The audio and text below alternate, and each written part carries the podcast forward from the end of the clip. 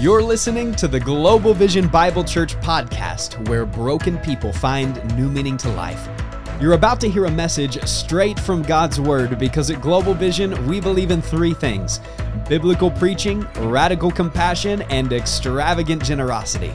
Hey, at the end of this episode, I'd like to ask you to rate and review the podcast and subscribe to our YouTube channel because we believe God's Word still challenges perspectives, encourages hearts, and changes lives.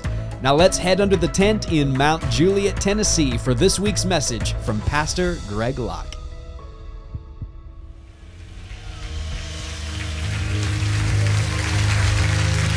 Hallelujah. Beautiful. You may be seated all over the house. I want to invite you in God's Word to the Gospel of Mark and the fifth chapter, Mark chapter 5, for just a little while in our preaching and teaching time. The Gospel of Mark and the fifth chapter. Thank you so much for, for being here. Thank you so much for participating. Thank you for such, such a good spirit. Amen. What the Lord's doing in this place, moving in our midst. I want to get right in. Got a lot of things on my heart that I want to share with you that I just was thinking about last night when my airplane was circling from Florida and I couldn't get in until late. And so I just want to share some things with you from a perhaps for many of you familiar story in the Bible, maybe not so familiar for others. But I believe it's certainly a spot, if you will, that's indicative of where we are in our faith or the lack thereof as a nation and as a local church community today. And so let's pray. We're going to jump right in in a moment. We'll pick up in verse number 21. I'll give you the narrative and the historical context of where we're at. And then just kind of dial things back a little bit and just chit chat and teach you some things out of the scripture. But let's pray. Father, again, we come to you in Jesus' name, that name that is above every name. And Father, I pray that you would bless us with the context of your word. May it absolutely wash over us like a mighty flood today and change our hearts. Thank you for every person that's under this tent, every person in the parking lot, every person in the overflow, every person that's watching online. Lord, I pray that you would captivate our imagination, stir our hearts for what can be if we would truly believe you in all things, Lord. Remove distractions protect our spirit, protect our campus. And Father, I pray that you would gather glory unto yourself in such a way that when we walk out, our lives will be changed and we will only, only be able to say, To God be the glory. Great things you have done. Pour out your blessings and spirit upon us in this place, and we will obey when we hear your voice in Jesus' mighty name. And all of God's people in the church said, in Mark chapter number five, we have what happens to be one of my favorite contexts, favorite chapters in the entirety of the Bible, hands down, especially in the 27 books of the New Testament. Here's why. In one chapter, uh, not in one book, but in one chapter, Jesus proves himself to be entirely sovereign and in control over three things over demons, over disease, and over death. And might I say that in the course of the last 2,000 years, my Bible says in Hebrews 13 8 that Jesus Christ is the same yesterday, today, and forever. Malachi 3 6, I am the Lord, I change not. And I want to serve notice on you, the world, and the devil that he is still very much in control of death, of disease, and of devils. Can I get a witness in this house? His power has not diminished one bit. We think when the ink pen of inspiration ran out in Revelation 22 21 that somehow God took a seat and he's no longer working. You better know in the last days, saith God, I will pour out my spirit upon all flesh, and there's still going to be miracles, and there's still going to be signs, and there's still going to be wonders. And we are watching God do the inevitable, yet the impossible in our very midst. And if you are missing it, it's no one's fault but your own. So I hate to sound the alarm, but it's time that we sound the alarm, church. It's time that we sound the alarm. Urgency is what we must be baptized with. We must be immersed in a spirit of fervency and urgency. No more business as usual. No more just lollygagging, willy nilly, walking into church unchanged and walking out of church unchanged. It's time that we understand that our nation is in the balance. Our churches are in the balance. Our kids are in the balance. The family is in the balance. It's time that we understand that Jesus is still in control of every situation that we will ever face any natural day in our life. He is still in control.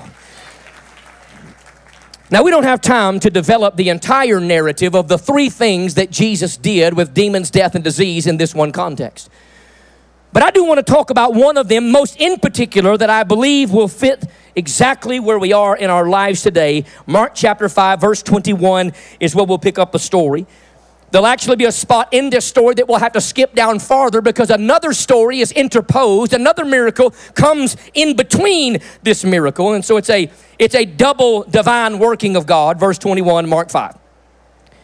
And when Jesus was passed over again by ship unto the other side, and by the way, let me say the reason he passed over again is because when he got to a place called Gadara, Decapolis, Deca means 10. Apolis means metropolis. It was a large city of 10 cities comprised into one. You remember how many miracles Jesus did when he got off the boat? One.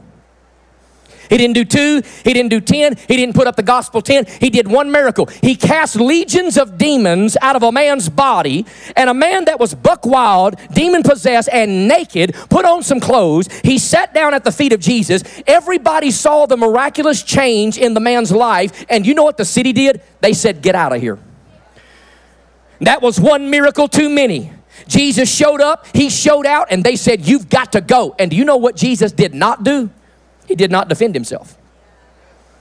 He didn't try to justify the remaining days of his miracle working power and ministry. The Bible says that he walked over, he got in a rickety raft, row, row, row your boat. He went back to the other side, and that's where we pick up in verse 21. And I'm going to tell you why Jesus left because Jesus never stays where Jesus isn't welcome. And the American church better figure that out because in Revelation chapter 3 and verse 20, he said, Behold, I stand at the door and knock. Now, what's he knocking on? He's not knocking on a rescue mission. He wasn't knocking on a moose lodge. He wasn't knocking on a mason hall. He was knocking on the door of a local New Testament lukewarm church that had allowed Jezebel's spirit to infiltrate it with nonsense and evil and wicked and witchcraft. And Jesus said, I'm at the door of the church and I'm knocking, I'm knocking, I'm knocking, I'm knocking. And like the old song says, I keep on knocking, but I can't come in in. And it's a sad reality that Jesus has to knock on the door of his own church. And I say it's time we open the door and let Jesus in. So we see that Jesus is never going to stay where Jesus is not welcome and Jesus is not wanted. Did you know that Europe at one time was the zenith of revival? The massive major revivals that we study and know about, the ones that I named my sons after, started in Europe. And yet today, Europe is a bastion of wicked, evil global leftism. Do you know that? Churches are dead, colder than a mother in law's kiss, dry as cracker juice, no power, no pizzazz, no excitement. Listen, I've preached in England and you can't get a gnat to burp while you're preaching. Nobody moves. How can you go from people like C.H. Spurgeon? How can you go from great men of God like Jonathan Edwards and great men of God like Seth Joshua and Evan Roberts? How can you go from the zenith of revival to deadness because they began to take for granted the power of God? And because the church is the first line of defense, they began to lay down on their job and on their responsibility. And today, there is no remembrance, much of all, except for books and libraries about the great revivals of the past. Because when you get to a place where you think you can figure it out on your own, God will let you. And his presence and glory has walked away from the nation. And I fear that if we are not careful in the United States, we're going to get so comfortable with the nonsense that's being propagated in the news media that we are going to say, Jesus, you are not welcome here. And he's going to take us up on our offer. So Jesus leaves. And notice what happens, verse 21. When Jesus was passed over again by ship unto the other side, much people gathered unto him, and he was nigh unto the sea. And behold, there cometh one of the rulers of the synagogue, Jairus by name. Now, let me stop and say this. A ruler of the synagogue would have been both a political and religious dignitary. He would have been pretty well to do financially, but he was extraordinarily well to do as far as his influence in the community. If he was a ruler in the synagogue, that means he was the one that picked who got to speak and who sat down. He was the one that chose the structure and the flow of the organized service in the temple. This guy had a lot of skin in the game, but his daughter was sick at home and she was dying. And all of a sudden, all of his political views and all of his religiosity went out the window because how many of you recognize the fact when your kid's sick and when your kid's hurt and when your kid's wayward and when your kid's died, you don't care what people think about you. You just want to get some help for your child.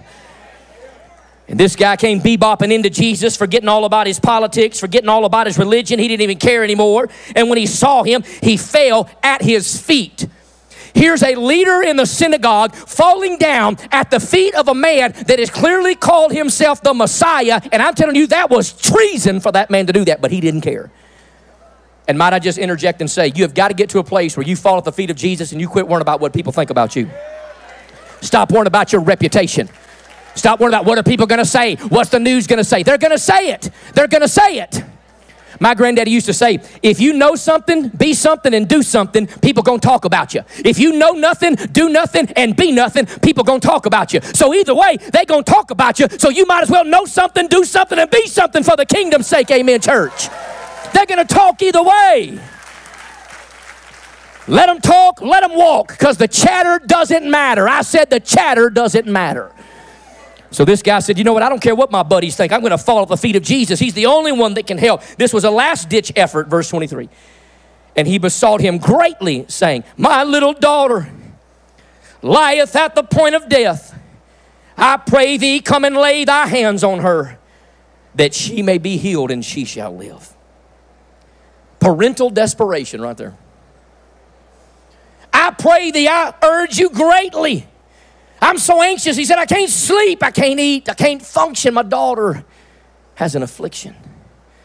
Jesus, I'm begging you with everything that I have, with every fiber of my being to the core of my soul, would you go to my house and heal my daughter? Let me just slow things down and just say something by way of introducing the next part of the verses that we're actually here to preach on and teach about this morning. Some of you need that level of desperation for a wayward son or a wayward daughter that you have in your life.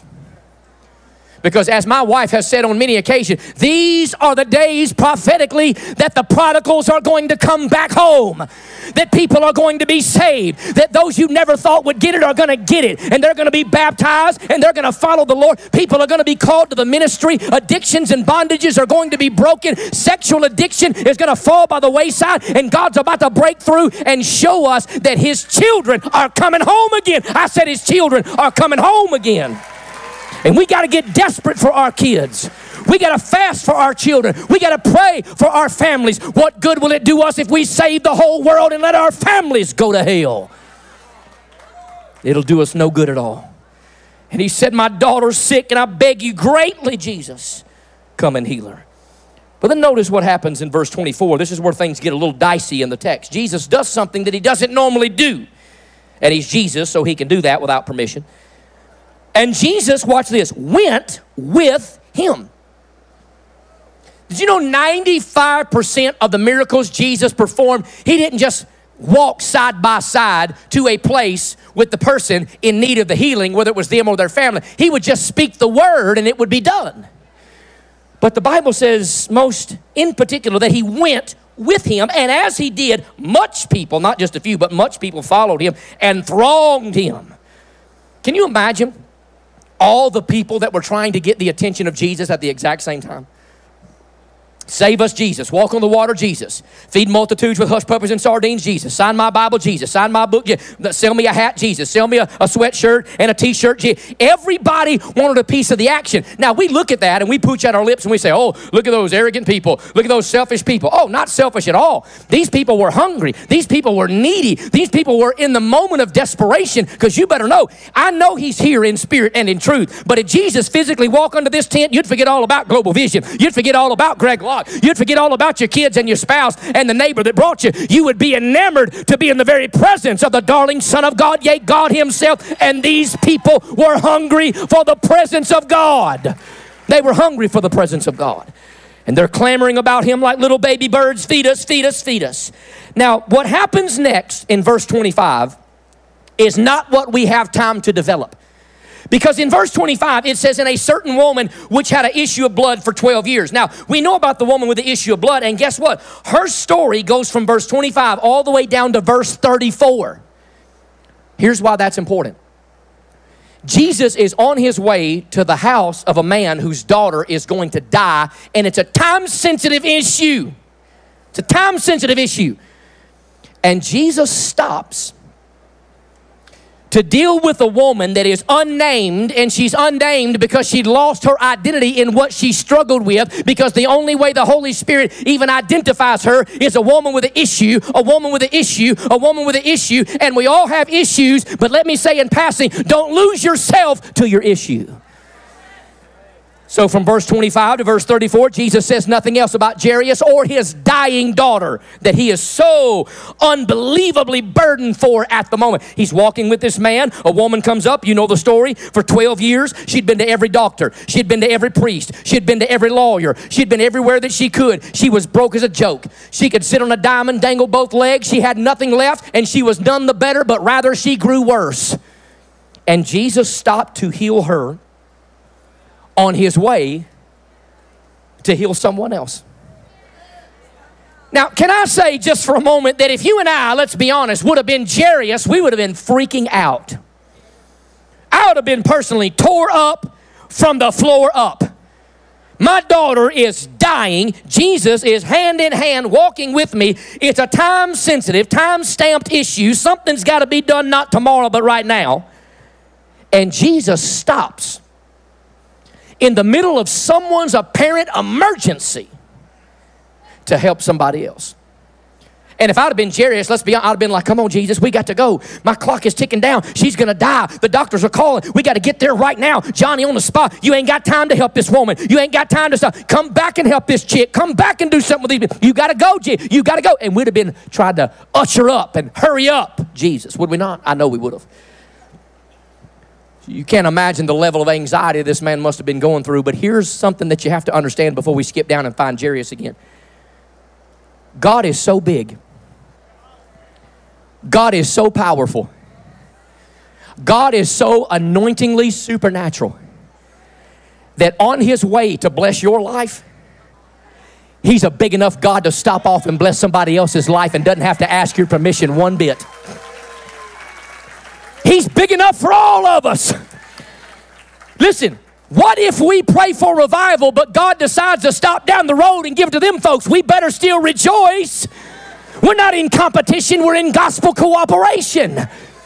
And you better know that God's big enough to stop during your miracle and give somebody else their miracle. That's what makes him God. We're bound by time. Jesus is not bound by time, He's the eternal, timeless one and He's big enough to bless all of us at the same time, hear us all at the same time, answer us all at the same time. That's what makes Him God. And so he stops for a little while from verses 25 all the way down to verse 34. And then we pick back up with anxious Jairus, and it gets bad, verse 35. While he yet spake, this is while Jesus is telling this woman, Your faith has made you whole. While he yet spake, there came from the ruler of the synagogue's house. Now, where were they going? To the ruler's house to heal the daughter that was dying in the bed. And here's what the ruler said Thy daughter is dead. Why troublest thou the master any further? Man, that's pretty plain, isn't it? That's like disabling plain. That is disparagingly plain and correct in the text. This guy knows it's about to happen. His heart is about to beat out of his chest. It seems like it, his emotions are up in his throat and he can't stop from weeping and crying. My daughter's gonna die, my daughter's gonna die, and you've stopped off to help this woman. Come on, Jesus. You gotta hurry up. Usher him in, guys. Usher him in. You gotta hurry up. You gotta hurry up. You better know God doesn't work on your time. God don't get in a hurry because he doesn't have to. And you know what God will do in your life and in mine? The same thing he did in this guy's life. Sometimes he'll let stuff die did you hear me? Sometimes he'll let stuff die so that at the end of the day, when he resurrects it, when he brings that dream back to life and that vision back to life and that person back to life and he performs that miracle and he restores that marriage and he brings that prodigal home and that person puts down the pills and puts down the dope and puts down the crack pipe and God restores their life. He sometimes lets stuff die so he's the only one that can resurrect it at the end of the day. So sometimes God will just let stuff die in your life so he can step out onto the rickety raft of your life. Say, Peace be still. I am the resurrection and the life. He that believeth in me, though he were dead, yet shall he live, the Bible says. He let this girl die. And it didn't take him by surprise one bit, but it took the daddy by surprise. Why troublest thou the master? He said, quit, quit bothering him. He doesn't even need to take the journey. The girl's dead. Be done with it. Watch this, please. Verse 36. As soon as Jesus heard the word that was spoken from this ruler, from this servant of Jairus, as soon as Jesus heard the word that was spoken, he saith unto the ruler of the synagogue, Be not afraid, only believe. Now, wait just a moment. That's a hard, tall order right there. He just got the text message that his beloved daughter is dead in bed. Jesus was on his way to heal her, didn't make it in time because he stopped off to heal somebody else. And he just gets the message. The glaringly disparaging, death filled message your daughter didn't make it, she's dead. Do not bother Jesus anymore. He's a busy man. Let him go on his journey today. And Jesus, when he heard that, looked at Jairus, not the rest of them. He looked at this man who just lost the darling apple of his eye, and eyeball to eyeball, he said, Let me give you a word. He said, Be not afraid, comma, only believe. Now, let me share something with you that seems so obvious you would think our culture gets it, but the church doesn't. And because the church doesn't get it, the culture has gone buck wild and they don't get it. When he says, be not afraid, comma, only believe. That gives us two polarities in one verse, meaning by that there are two opposites that have nothing to do with each other faith and fear. They do not coexist. They do not reside on the same platform and in the context of the same package. He said it is either one or the other. It is not both and the same at the same time. He said, Be not afraid, only believe. Which means if you believe, you're not going to be filled with fear. But if you're filled with fear, that's the reason that you don't believe. Are you tracking with me this morning, church? We got to keep the ball bouncing down the court. We got to understand Jesus does not give you the opportunity to live in fear. He gives you the privilege to live by faith. He said, Be not afraid. Be not afraid of what? In this context, the fact that his daughter was dead. It looked helpless and hopeless. But when hope's all gone, help's on the way, you understand, right? Him, help is in the form of Jesus Christ. People ask me all the time, well, you know, you do all these political rallies and you're a pastor, so what are you going to preach on when you go to these big political rallies? The same thing I preach on every time I grab a microphone Jesus, Jesus, Jesus. He's the sweetest name I know. He's the help, He's the hope. I'm only looking for one person to save this nation, and that's the Lord Jesus Christ. And at the end of the day, I'm not just trying to save America, I'm trying to save Americans. Because when you get Americans saved, you will save the nation. You will save the nation. So you cannot, according to the red letter lips of Jesus' words in the Bible, you cannot have faith and fear at the same time. You cannot. Now, you can argue with me, but you can't argue with Jesus. So I want you to be very careful about all these willy nilly, self proclaimed Facebook theologians that say things like this Well, the Bible says to love your neighbor. Yeah, and the Bible also said speak the truth in love. And if you love your neighbor, you'll tell your neighbor the truth, not get, get them to submit to nonsense and fear-filled governmental tactics. You understand? Now, I'm not getting on politics. I just need to say because it's in the it's it's in the text, and the text says, "Do not be afraid." And the opposite of not being afraid is only, only, say only. only. That is what he's, that's the command. It's not an option. Only believe. So you can't have it both ways. So let's just boil this thing down. Rewind and remind ourselves of something that has to be said. It must be encouraged under this tent and online, and really it must be propagated around the world. And that is this there's no two ways around what I'm about to say. So if it chaps your hide, take it up with him, not me. I'm, I'm just the mailman putting it in the box. I didn't write the letter, so don't get mad at the person that puts it in the box. Get mad at the person that wrote the letter if you want to, right? I'm just putting it in the box. Here's what this phrase tells me you have an option to believe man or to believe God. But you never get the option of believing both at the same time. Ever. Ever. Did you know the middle verse of the Bible is Psalm 118 and verse 8, where the Bible says, interestingly enough, the middle verse is really the theme of the whole Bible. It is better to put trust in the Lord than confidence in man. So when the Bible says, be not afraid, only believe, that means, look, if you're struggling with cancer, be not afraid, only believe. You got divorce papers in the mail, be not afraid, only believe. You feel like you got to file bankruptcy, be not afraid, only believe. your boss said they're going to fire you if you don't get the vaccine, be not afraid, only believe. Because when God closes one door, He'll open another door, and if you will obey Him, the favor always follows the obedient. Be not afraid, only believe. Be not afraid, only believe. Somebody says, Preacher, how in the world do you operate under all that pressure of all them death threats? Be not afraid, only believe. That's how I do it. Their words do not scare me, but the words of God motivate me to righteousness. And they can never say anything in my life that will be bigger than or trump what the Word of God says in my life, ever. Be not afraid, only believe. You say, well, Brother Locke, you don't know what I'm facing. This guy's daughter just died. It's probably not that bad. It may be, but it's doubtful. Somebody's always got it worse. We can gritch and complain and get all mad and get all upset and blame God for all kind of things that he has nothing to do with. But at the end of the day, you either believe what man told you or you believe what God told you. Did you know that you cannot believe the news and the Bible? You just can't. My granddaddy used to say, every morning I get up, when I drink my coffee, I read the Bible and the newspaper to see what both sides are doing. right?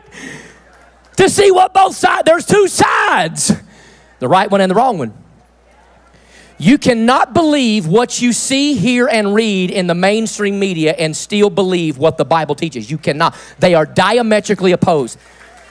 They are dueling polarities. They are north and south. There is no way that you can ever rectify and bring together and reconcile the two. It is faith or it is fear. It is never both. In 2 Timothy says God's not given us the spirit of fear. So if God's not given us the spirit of fear, it must be coming from somewhere else. And by the way, he doesn't just call it an atmosphere of fear, he calls it a spirit of fear because there's a spirit of bondage in this nation that is causing people to make decisions that they would not normally make and act out in ways that they would not normally act out because they're afraid. So we are not living in reaction, we are living in gospel action because Jesus said, if the bubonic plague shows up and everybody drops dead, be not afraid, only believe. Only believe. So, individually, that works one way. Collectively, in a church, in a faith fellowship, it works like this We are either a house of healing, faith, and miracles, or we're not. There are no two ways around that. It's a one way street, one way only. That one way is what the Bible says, what the Holy Ghost says, and what Jesus Christ said I am the way, the truth, and the life, and no man comes to the Father but by me. You don't get to have it both ways. The American church wants the best of both worlds. We want to talk about faith but live in fear. Absolutely not. Not on my watch. I'm not going to pump you full of faith and then give you a free pass when you live full of fear. I'm not going to do it. I'm going to be a good shepherd, and a shepherd warns people about nonsense. And what you're seeing and what you're hearing is nonsense. You know,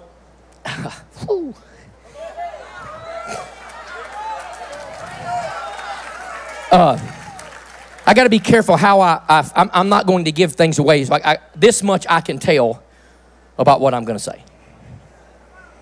We got back from youth camp a couple days ago. I, I might get a little emotional about what I'm about to say, but it's all good. I got to be very calculated in the information that I give out for the next few moments. and I ain't even hungry, so just sit around for a minute. We had to leave youth camp a night early, and uh, my daughter and, and Jesse filled in and spoke. By the way, give Jesse and his wife a hand. They did such a good job with youth camp. Oh my goodness, they did such a good job with youth camp. I mean, our kids came back lit on fire, man. You guys, man, God bless you. They did so good. So we drove all night long in the RV to get back. And then I, I had a little bit of time in the office, and then I, I got on a plane and I flew back out. And I went out of state. I just got back late last night. My wife will attest. We were circling the airport trying to get back in. So as soon as I got in, I did a little bit of counseling and a few things in the office and caught up on some stuff, and I, I flew right back out. Now, here's the part that I can tell you, and here, here's why I'm telling you this, this is important about faith over fear. I got to my hotel about 3 o'clock in the morning, and the place that I was going, I wasn't there to speak, I was there by personal invitation. And they said, We need you in the, in the office, in the, in, the, in the lobby, the little Starbucks area of the hotel, by 7.30. So I figured then that, that's where we're going to meet, and we're going to have a little you know, on site meeting. I got like two or three hours of sleep. I got up, went downstairs. There's about 42 of us from all over the country. Special invitation only, 42 people. You did not, you were not allowed to know who was going to be there before you got there. That's part of the rules. So I got there and they said, Oh, now we're getting on a bus. Uh, excuse me? So we got on a bus, surrounded by sheriffs and security people. I was the latest person to get to the hotel, and two sheriff's deputies met me at the hotel that was booked only for the 42 people that were allowed to be at this meeting. May God strike me dead if I exaggerate and exacerbate the truth. They put us on a bus, took us about 18 miles down the road to an old warehouse, an abandoned looking warehouse, like a crap fest feed barn, is what it looked like, in the middle of a rundown neighborhood. We get off the bus, there's security lined up to the door at a barn. We walked in, whoo, it was far from a barn. It had everything technologically you could imagine. Y'all listening to me? Walked upstairs, they gave me a number said, Surrender your phone. Every one of us surrendered our phones in a bag, took a number, showed personal ID. We were invited, showed personal ID. Walked through security gates, the room filled to overflowing with security people that were vetted to be in the room. 42 of us. 42 of us for two days. Two days. I had to rearrange meetings and everything. I was supposed to be in Louisville last night. I'll be in Louisville tonight preaching a big outdoor event. I had to rearrange the whole thing. They said, if you cannot come and commit to the whole thing, don't even bother showing up. Can't even tell you who invited me. And no, it wasn't Trump. It may have been bigger than that. And I walked in. As a 45 year old hillbilly redneck pastor of this church in a tent. And I sat amongst some of the most informed elite on the planet. Some of the greatest patriots on the planet as they fed us information from every walk of life, every background. And here's what they recognize religious freedom is the number one issue that we are facing right now in the United States religious freedom.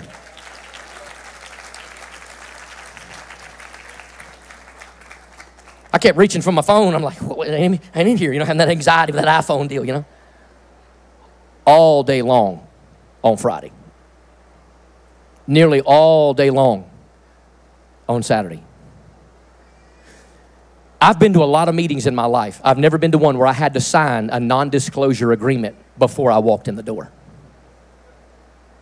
Are y'all listening to me? I know them idiots are, huh?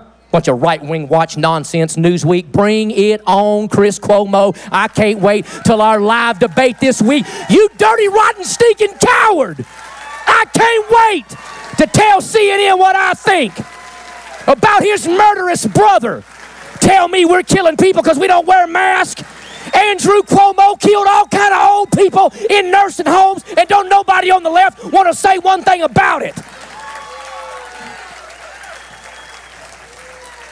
Think I'm gonna back down? Think I'm gonna apologize? Bunch of demons. Now, let me tell you what that meeting did for me. That right there. You know why? I've been right about all of it. We've been right about all of it. Yes. Yes. These wicked fools don't win in the end. They don't win in the end.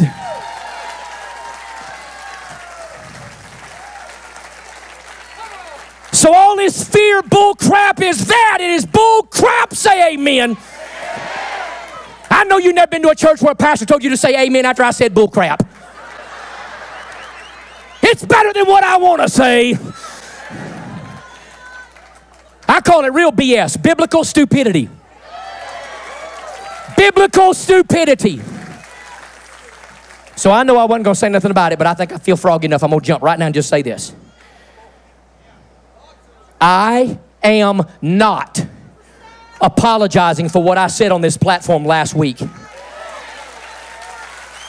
The Delta variant was nonsense then, it is nonsense now. You will not wear masks in this church. You will not wear masks in this church. I'm telling you right now, do not get vaccinated. Do not get vaccinated. I don't care what you think about me. I don't need your money. I don't need your hand clap.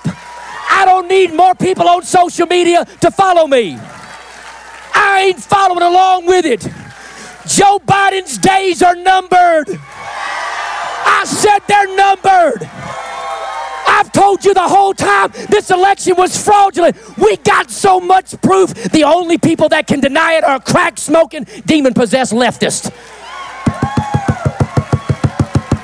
Whoa, I'm about to tear this whole pulpit in half. We were right. Y'all better sit down. Now I'm hungry. I don't ever pause for a drink, but I need one. Whew. I feel like I ain't slept in a month. That's all right. We're going to go to Louisville and do it all again tonight. It won't take them 20 minutes to have that up. Somebody told me the other day, you're a media whore.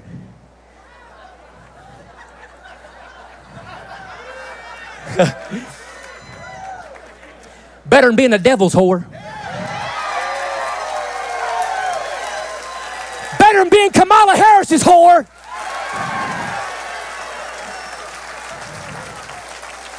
By the way, the word whore is a King James word. Don't get too nervous. My wife's about to pass out in the sawdust, praise God.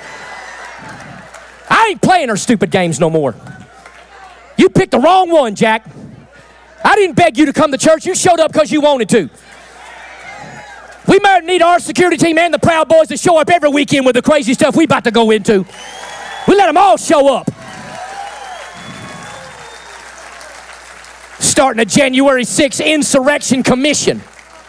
So when they finally get back to Congress, you know, because they take a whole month off because we pay their salaries to them wicked people. They sit around with their toes in the sand without a mask and get all mad at us when we show up at church without one, right? When they come back in September, they got the they got this council which they're going to try to prosecute everybody that had something to do with the insurrection. What? Have you lost your mind? I think they have forgotten the theology of redneckism in America.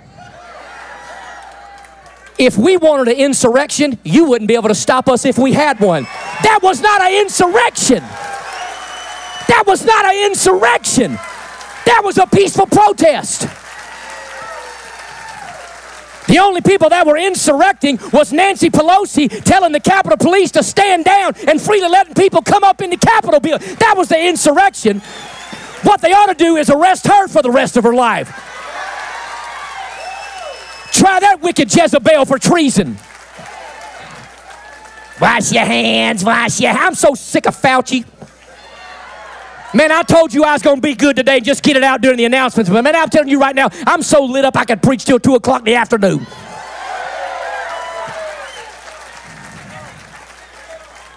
and people flip flopping, can't make up their mind. Now they're saying, well, you know, we, we were wrong about the vaccine. You know, we, we were wrong. You think? We've been telling you you were wrong the whole time. But oh no, we're the QAnon tinfoil hat conspiracy theorists. Yeah. You give it about two more years, we'll find out who the conspiracy theorists are. You better get in the ark. You better get in the ark. The rain's coming. I said, The rain's coming. You better get in the ark.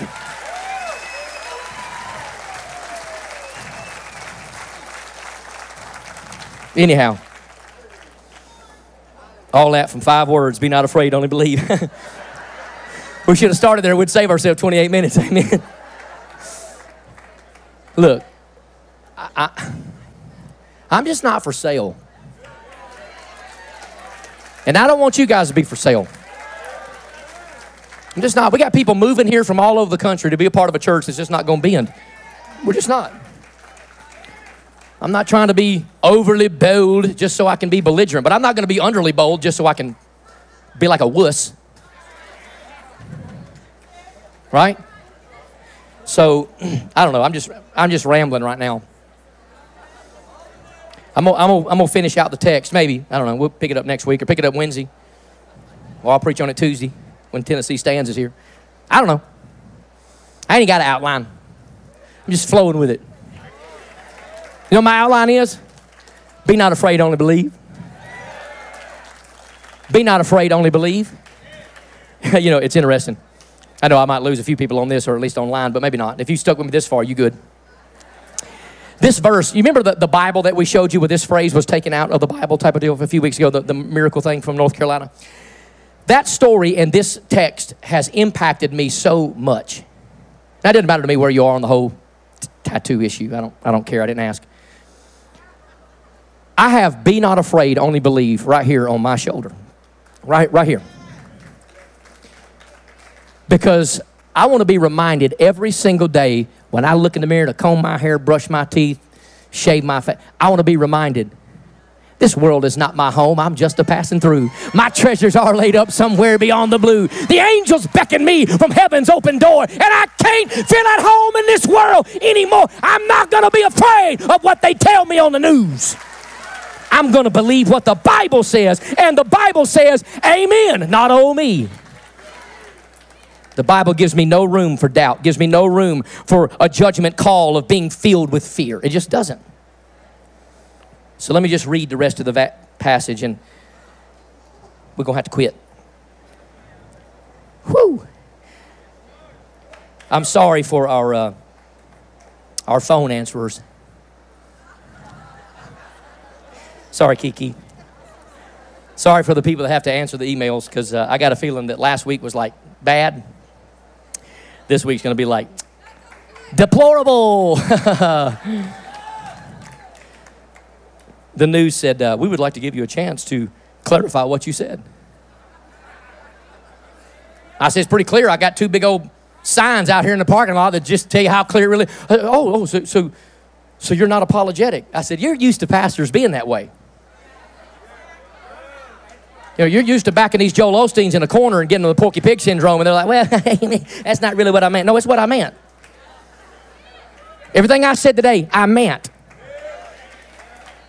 Even them crazy words that made my wife go, man them. Man them all. Just so we're clear. Just so we're clear. So look, I get it. I told the staff the other day, things are about to get so crazy, I would not blame you if you bailed right now before it got nuts. So it's cool. I'm just, I'm just letting you know right now, they're not going to give up. It's about to get worse. It's going to get better, But it's going to get worse before it gets better. A lot, lot, lot, lot worse before it gets any better, better, better, better. So I'm just letting y'all know right now, I love you enough to give you a free pass. If you decide to be like, whoa, we ain't never going back there again, hey, I, I won't even blame you. I won't do a video about you. I won't criticize you. I get it because we are hot topics around here. But for the rest of us, let's stick it out. Amen. Let's just stick it out. Let's just stick it out watch what God's going to do in this place. That big old tent up on the hill ain't going to be enough room for all the people that God sends us to minister to and to preach the gospel to. We're going to have them lined up for a mile to be baptized. So, as I read the text, just to be clear, when I need to apologize, I will. But thus far, I've not said anything to apologize for. And he suffered no man to know it, to follow him, save Peter, James, and John, the brother of James. So he said, Look, it's going to be all good. He cometh to the house of the ruler of the synagogue, and he seeth the tumult. So all this confusion going on, and them that wept and wailed greatly. And when he was come in, so these people are just going, they're cussing, screaming, crying, throwing dirt in the air, they're brokenhearted. He saith unto them, Now this is this is classic Jesus right here, verse 39. Why make ye this ado? That means why you make this big fuss and weep. The damsel is not dead, but what? Sleepeth. Now wait just a minute. She was dead. But God don't see things the way you see things. God has a way of fixing what you think is a problem that can never be fixed. He said, Why are you people fussing? She's not dead, she's asleep. Clearly, she was dead. But Jesus was making the analogy that what we see in the natural is not what he produces in the supernatural. That's the whole message there. They laughed him to scorn. By the way, they're still doing that. By the way, that's why I don't mind hitting back and poking back. They laugh at Jesus, I'll laugh at them. Because in the end of the day, Psalm 2 says God's going to get the last laugh. He going to get the last laugh. They laughed him to scorn, but when he had put them all out, I love that. He put them all out. You know why? Because God will do, never do a miracle for a skeptic. He put them all out on the porch. He taketh the father and the mother, of the damsel, and them that were with him, and he entereth in where the damsel was lying, and he took the damsel by the hand, and he said unto her, Talitha cumi, which is being interpreted, Damsel, I say unto thee, arise. Man, that must have been a wild moment right there. And straightway, that means immediately, the damsel arose and walked, for she was of the age of 12 years. And they were astonished with great astonishment. And he charged them straightly that no man should know it, and commanded that something should be given her to eat. So I know we got caught up on be not afraid, only believe purposefully, and end up going a little bit of a different direction, but that's cool. Because here's what I'm convinced that kind of preaching, that kind of ranting, that kind of confirmation, do you know what it does to the people in this tent and the people watching online, the right people that are watching online? It emboldens them. Emboldens them. Every week I hear about parents that get so emboldened they go to their school board and say, heck no to these masks on our kids all day long in our public schools. Every week I get letters from pastors that decided to open their church no matter what their deacon board told them.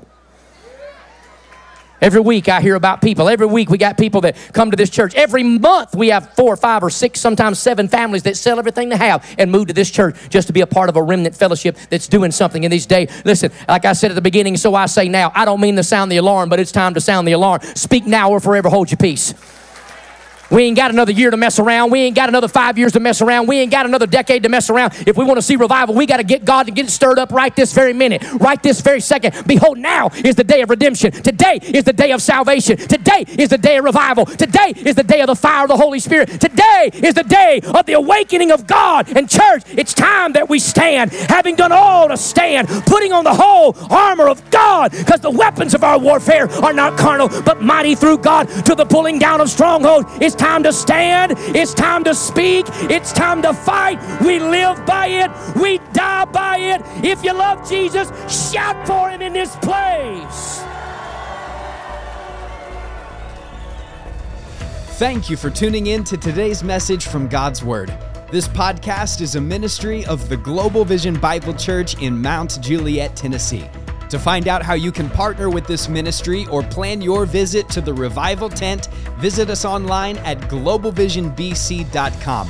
There you can find links to all of the social medias. You can see what's happening on campus and learn everything you need to know about GVBC. We can't wait to see you there.